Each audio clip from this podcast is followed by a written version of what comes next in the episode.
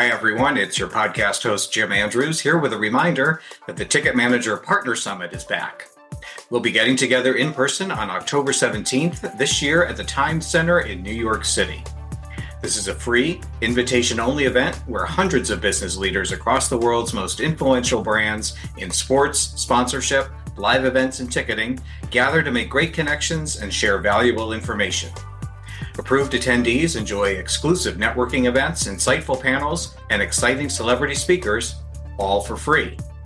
Are you interested in attending? Just go to ticketmanager.com for details on how to apply.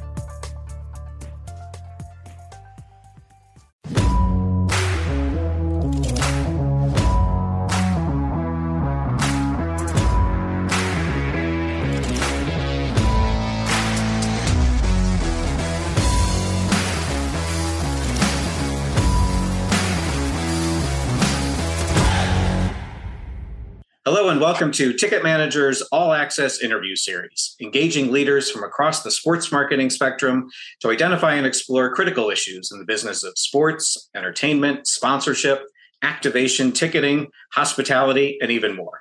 I'm your host, Jim Andrews. And joining me on this episode is Jan Liebchen, Senior Vice President and Head of Strategic Partnerships and Sponsorships for M&T Bank. Welcome, Jan. It's a pleasure to have you. Hey, Jim. Thanks. I'm glad to be here. Yeah, looking forward to this conversation. Yeah, before we dive into those strategic partnerships and sponsorships, why don't we start with just some background on M&T Bank, particularly for those who recognize the brand, and if they do, probably because of some of those partnerships, but they may be unfamiliar with the company's heritage, footprint, positioning, and all of that. So, so can you walk us through some of those things?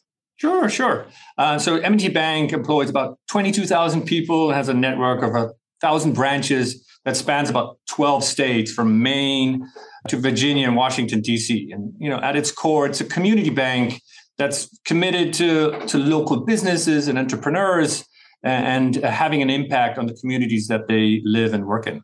And so through our recent acquisition of uh, People's United Bank, uh, we've grown significantly in New England, uh, but uh, we're looking forward to having the impact we've had across our footprint.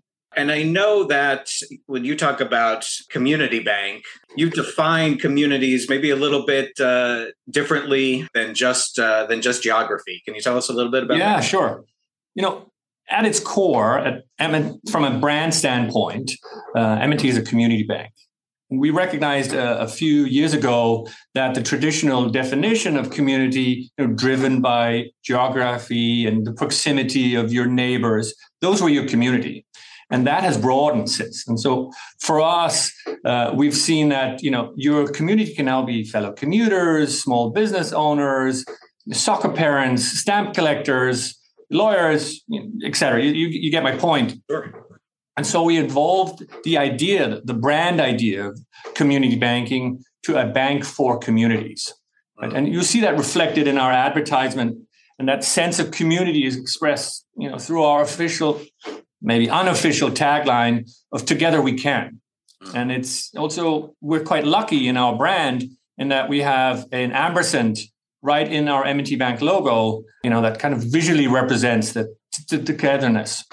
Uh, in the NFL sponsorship, that concept comes to life through football brings us together. That's the, the campaign that kind of wraps all of our activity with our two NFL partners it, when we talk about those partnerships and, and others, I'd like to just get a little bit of a sense of the strategy behind those relationships. And and, and again, I'm, I'm going to imagine that uh, uh, the community uh, bank role play, plays a part in that. So, so you could, can you talk about what the goals and objectives are for some of your various uh, sponsorships, and, and maybe a little bit about just where sponsorship fits in the in the overall marketing mix? Contrary to maybe some how some brands may follow their sponsorship frameworks, we have not focused our partnerships on a few themes or sports. Uh, that's really driven by our community bank model that takes the decisioning closer to the region and closer to the community that we serve. And so, what we've found to have a unifying theme is this idea of us participating in community rituals and whatever they may be. and therefore as a result our portfolio may be you know a little bit more diverse than you may uh, traditionally look to to generate. While sponsorships can and should impact the entire sales funnel we find the most powerful impact for us is kind of the top to the mid section. So know if you look at it within the marketing mix model for us sponsorships afford us a really powerful impactful experiential marketing campaign and, and tool. And so as a matter of sponsorships, the way we approach sponsorships, we we see a sponsorship to be a discussion between the property rights holder and its naturally attracted audience. And we want to join that discussion. And we want to join it uh, uh, authentically being a bank. So we, are not ESPN, for example. So we would never speak to you know a play call or a draft choice uh, and being authentic to our bank, we also want to make sure that we add value to that conversation. And so when I say conversation, it's interpreted in its broadest sense. So it's the nature of the engagement between those two parties, right? So the Ravens, for example, have their Ravens flock and they engage in multiple ways, so digitally or at game day uh, and in a variety of ways. And how do we participate in those engagements? By adding value and by being true to ourselves. I would imagine your role. It, it sounds like it, it's a varied role. Right? You have obviously the, the the two. I'm going to assume the largest partnerships are with the Ravens and the Bills. Those those NFL team partnerships. But then there's a lot of activity, as you said, that's happening on the local level in different communities. So, you know, are, are does that mean that you are are interfacing a, a lot with people throughout the bank, throughout your your kind of regional and, and local offices? Can you just tell us a little bit about, about how that works? Sure. Um, the thing, I'll just take a step back quickly to, to, to frame how we, you know, how we set our goals and, and how that, that allows us to then have those interactions with uh, the colleagues in the field. Yeah. So, so we have four pillars, four areas that we, we look at. So it's brand and engagement, customer growth, community engagement, and employee engagement. And so that's that's the guiding principles that allow us to set uh, everything from you know uh, objectives, activation plans. They're all set through this lens. And so when I then look at my portfolio that has a, a I guess group of mid to large uh, relationships that we centrally can activate to generate the return that we're looking for in those four buckets, those four pillars.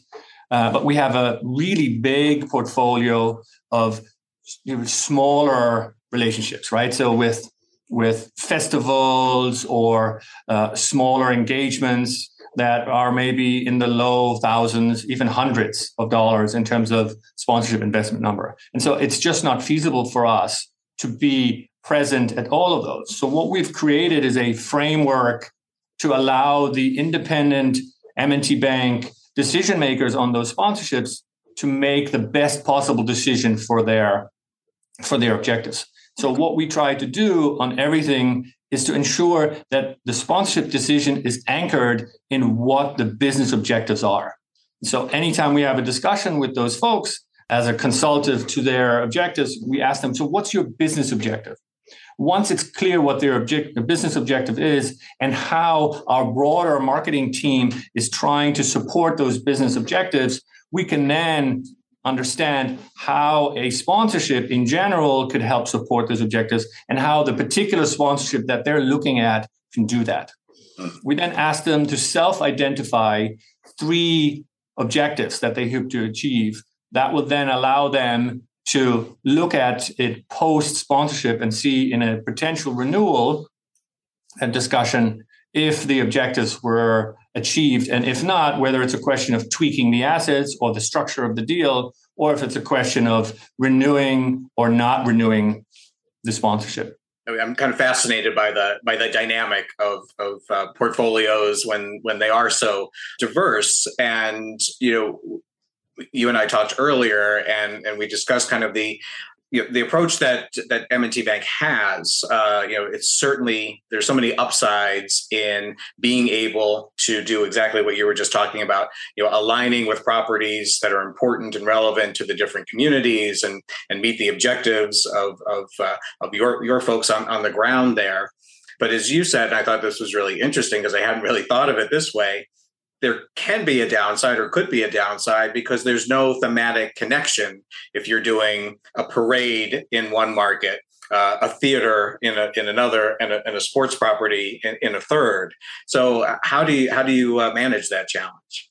So I guess uh, what we were talking about was the the idea, you know, that there's obvious benefits to having a a focus, you know, whether that's in your cultural sponsorships or in your sports sponsorship that's that's singular so that those assets can interact with each other right? So whether it's going from pee wee football in the local town that you serve through to the NFL those assets can then interact with each other in that you may take an NFL player to bring them to the pee wee or you may talk to the support that you give on the very local level for the development of the game at an NFL game right? And so that that's what I was saying but for us there is a there is a you know a connecting element which is they're all community rituals right? So what the story that we're telling is that we are part of your rituals and so we can connect them on that level right? Everyone understands that when you are in a community there's certain things that you do you know friday night lights you go to the football game or you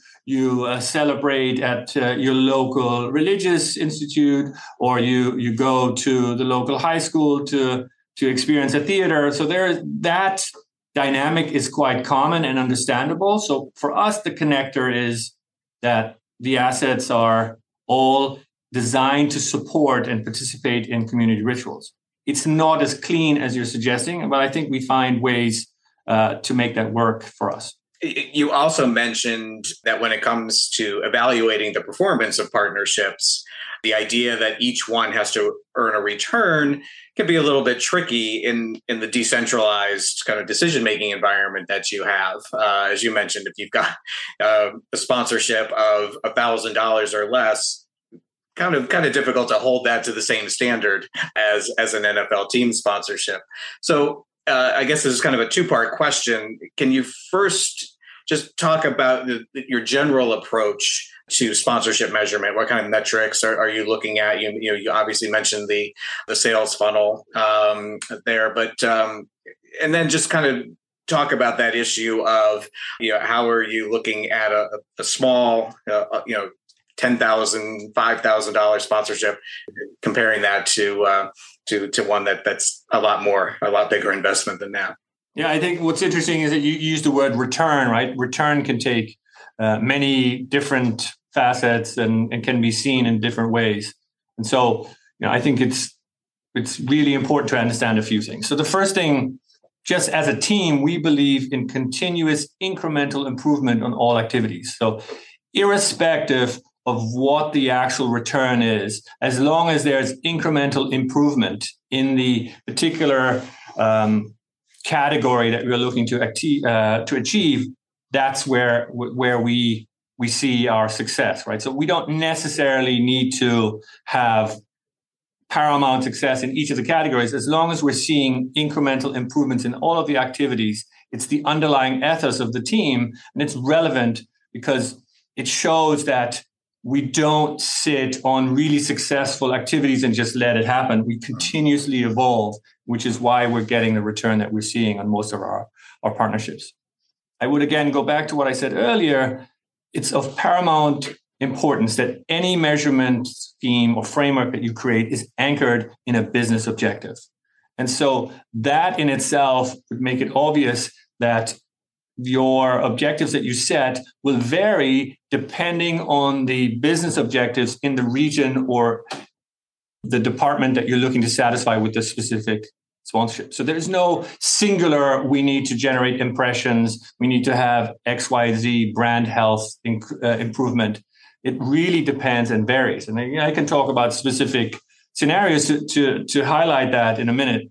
I think that's just the fact of the decentralized model. It requires that we, you know, create these decision making tools and help educate and support our decentralized decision makers on this idea. You need to anchor what you want to do and what your business objective is, not what a sponsorship can or cannot do. Because if it isn't anchored in your business objective, you will never know whether or not it's successful. And once that is set, that's when we then look at, given those objectives, what levers within the sponsorship activity can help support that. And that's where we set our objectives. So I don't have, unfortunately, an answer where we say we always do these three things. Yeah, no, uh, because that's not how it works for us in particular.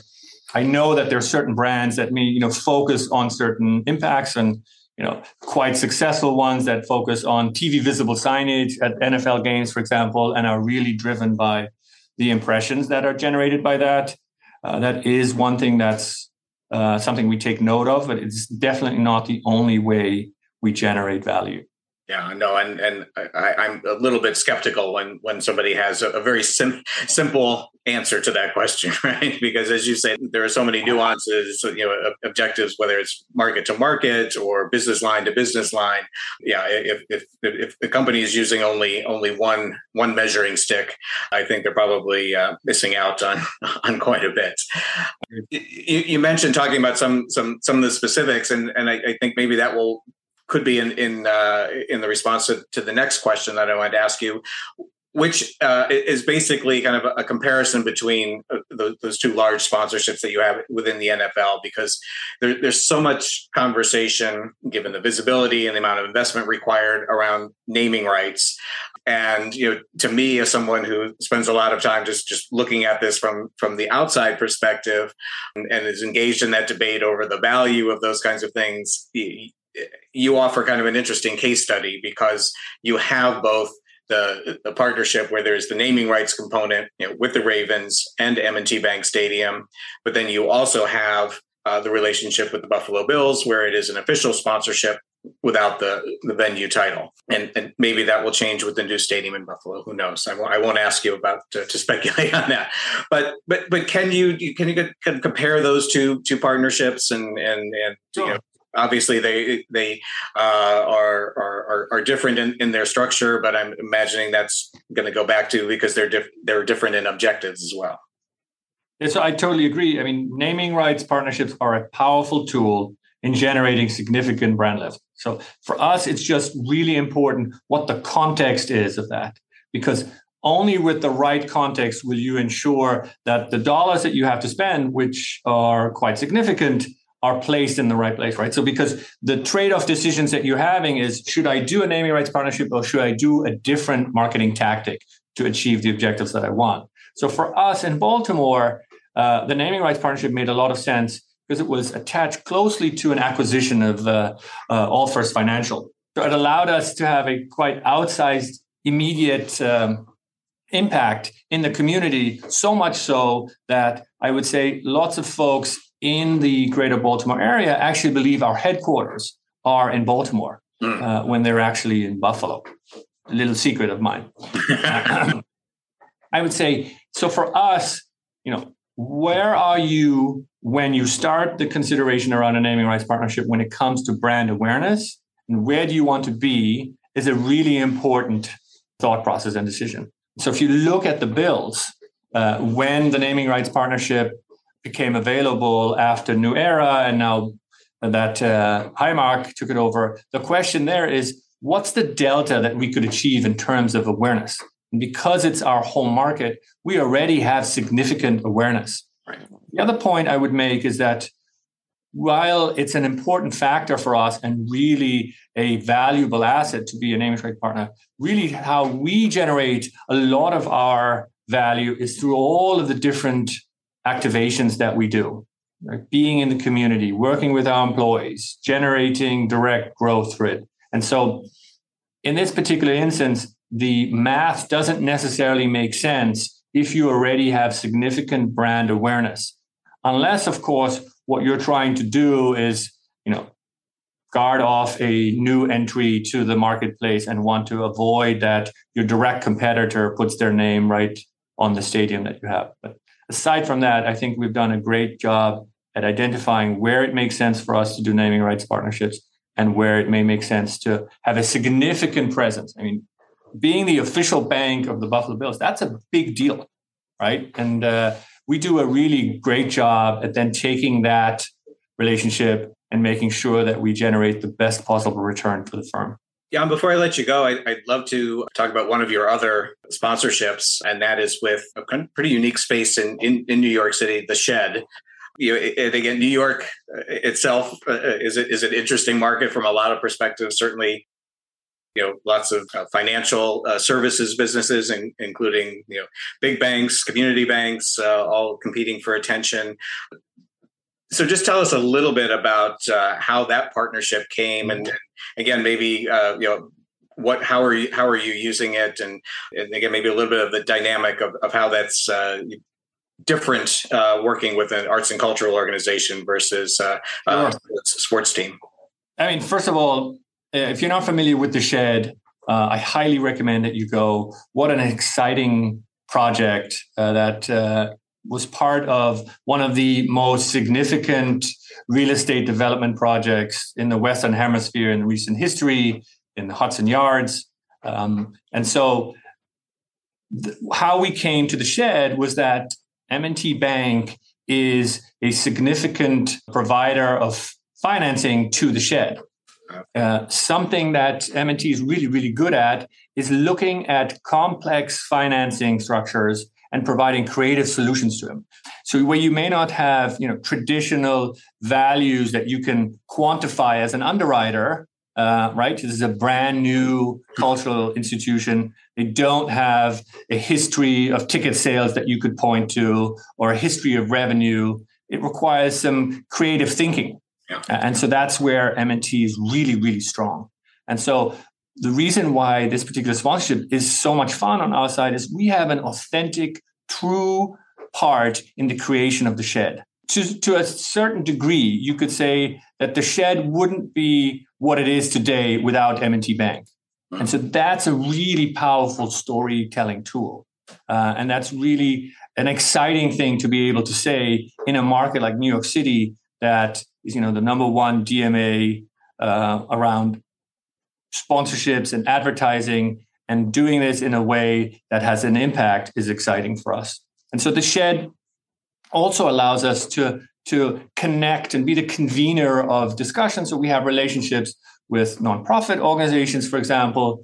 Uh, there is an organization called Dream Yards uh, that we've connected to the shed. This is an organization in the Bronx that uses the arts to help educate young people. And um, we are taking the shed and bringing it to DreamYards and bringing the students from DreamYards to the shed. And so this connecting part is a really exciting part for us. And to be a part of the you know, democratizing of access to art is really exciting, uh, both the consumption and the creation of art in, in the most humble way we can do that. You know, the arts world, contrary to the sports world, obviously has a little bit of a of a of a I guess stressed relationship with corporate underwriters, but the shed is really innovative and a fantastic partner uh, in finding ways that we authentically can join that particular conversation you know, and, and, just listening to you and talking about all of these different partnerships, I think it's just a great